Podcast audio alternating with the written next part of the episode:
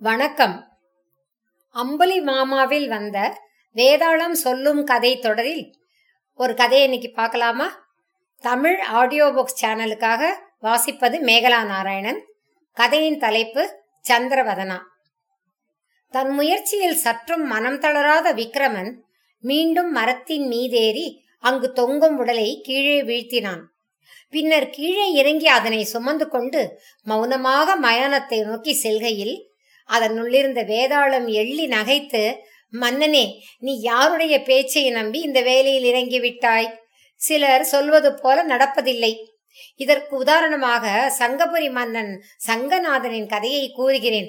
கவனமாக கேள் என கூறி கதை சொல்ல ஆரம்பித்தது. சங்கநாதன் மிகவும் பலசாலி. அவனை போரில் யாராலுமே வெல்ல முடியாது என்று புகழ் பெற்றவன் அவனுக்கு மிகவும் அழகான சந்திரவதனா என்ற மகள் இருந்தாள். அவளுக்கு விவாகமாக வேண்டிய வயதும் வந்தது. சங்கநாதன் என்னைப் போல போர்க்கலையில் சிறந்து விளங்கும் வீரனுக்கே என் மகளை விவாகம் செய்து கொடுக்கப் போகிறேன் என்று ஒரு நாள் தர்பாரில் கூறினான். இதன் பேரில் மந்திரிகள் சந்திரவதனாவின் சுயம்வரத்திற்கு ஏற்பாடு செய்து அதற்கு சங்கநாதன் விதித்த நிபந்தனையையும் எல்லா நாட்டு மன்னர்களுக்கும் அறிவித்தார்கள். ஆனால் மந்திரபுரி மன்னன் மலையகேதுவிற்கு மட்டும் சுயம்வரம் பற்றி அறிவிக்கவில்லை.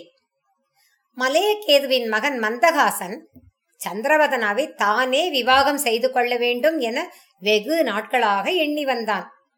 சந்திரவதனாவின் சுயம்வரம் பற்றி வேறொரு அரசகுமாரன் வழியாக தெரிந்து கொண்டு அவனும் சுயம்வரத்திற்கு சென்றான். மந்தகாசனும் எல்லா அரசகுமாரர்களைப் போல குதிரை ஏற்றம் வில் வாழ் மற்போர் ஆகியவற்றில் கலந்து கொண்டு எல்லோரையுமே தோற்கடித்து வெற்றி பெற்றான். சந்திரவதானாவும் அவனுக்கு மாலையிட தயாரானாள். சங்கநாதனம் மந்தகாசனை பாராட்டி இளம் சிங்கமே போர்க்கலையில் உன் திறனை கண்டு நான் பெரிதும் மகிழ்ச்சி அடைகிறேன். நீ எந்த நாட்டு இளவரசன்? உன் பெயர் என்ன? என்று கேட்டான். அதற்கு அவனும் நான் மந்தரபுரி மன்னன் மலையகேதுவின் மகன் மந்தகாசன் என்றான். இதை கேட்ட சங்கநாதன் கோபமடைந்து நீ எப்படி என் நாட்டில் அடியெடுத்து வைக்கலாம்? இப்போதே இங்கிருந்து போய்விடு. இல்லாவிட்டால் உன் உயிர் உன் உடலில் இராது என்றான். மந்தகாசனும் மிகவும் கோபத்தோடு இந்த போட்டியில் நான் வெற்றி பெற்றதுமே உமது மகள் எனது உடைமை ஆகிவிட்டாள். எனவே அவளை நான் மணக்காமல் எப்படி இருக்க முடியும்? யாரால் இதை தடுக்க முடியுமோ பார்க்கிறேன். என்று கூறி தன் வாளை உருவிக்கொண்டான் சங்கநாதனும் தன் வாளை உருவிக்கொண்டு மந்தகாசன் மீது பாய்ந்தான். இருவரும் வாட்போரை மிகவும் மும்மரமாக செய்தனர்.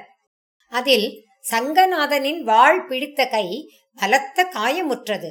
அவன் சோர்வுற்றான்.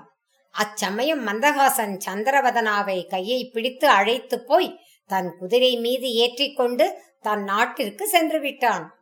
அன்றே சங்கநாதன் உடனே ஒரு பெருத்த படையை திரட்டிக்கொண்டு மந்திரபுரி மீது படையெடுத்து சென்றான். மறுநாள் மந்திரபுரியின் படை சங்கநாதனை எதிர்க்க வந்தது. படையின் முன்னணியில் மந்தகாசனுடன் சந்திரமதனாவும் இருப்பதை சங்கநாதன் கண்டான். உடனே அவன் போரை நிறுத்தி தன் மகளையும் மருமகனையும் பாராட்டினான்.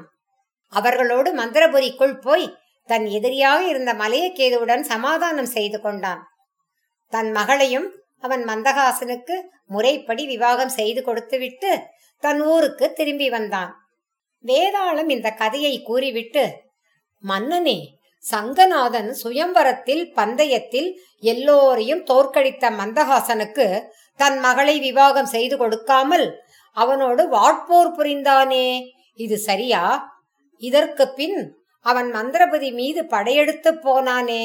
ஆனால் போர் புரியாமல் மலையகேதுவுடன் சமாதானமாக போய் தன் மகளின் விவாகத்தை செய்து வைத்து விட்டு வந்தானே. இதற்கு என்ன காரணம்? இதற்கெல்லாம் சரியான விடை தெரிந்திருந்தும் நீ கூறாவிட்டால் உன் தலையை வெடித்து சுக்கு நூறாகிவிடும் என்றது. விக்கிரமனும் மந்தகாசன் அழைப்பு இல்லாமலேயே சுயம்வரத்தில் கலந்து கொண்டான்.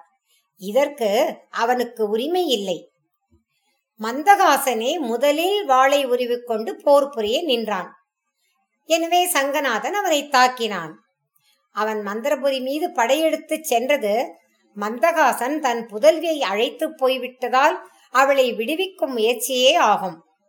ஆனால் போர் முனையில் தன் மகளை அவன் கண்டதும் அவளது விருப்பம் என்ன என்பது அவனுக்கு நன்றாக புரிந்துவிட்டது. எனவே அவன் மந்தகாசன் செய்ததெல்லாம் சத்திரிய தர்மத்திற்கு உட்பட்டதே என்று ஏற்று மலேகேதுவுடன் சமாதானமாக போனான். தன் மகளையும் மகிழ்ச்சியாக விவாகம் செய்து கொடுத்தான் என்றான்.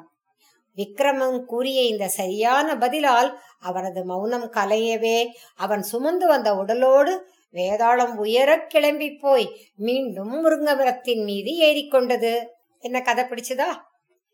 இது தமிழ் ஆடியோ புக்ஸ்க்காக இந்த கதையை வாசித்தது மேகலா நாராயணன். கதையை லைக் பண்ணுங்க ஷேர் பண்ணுங்க உங்க கருத்துக்களை பதிவு பண்ணுங்க.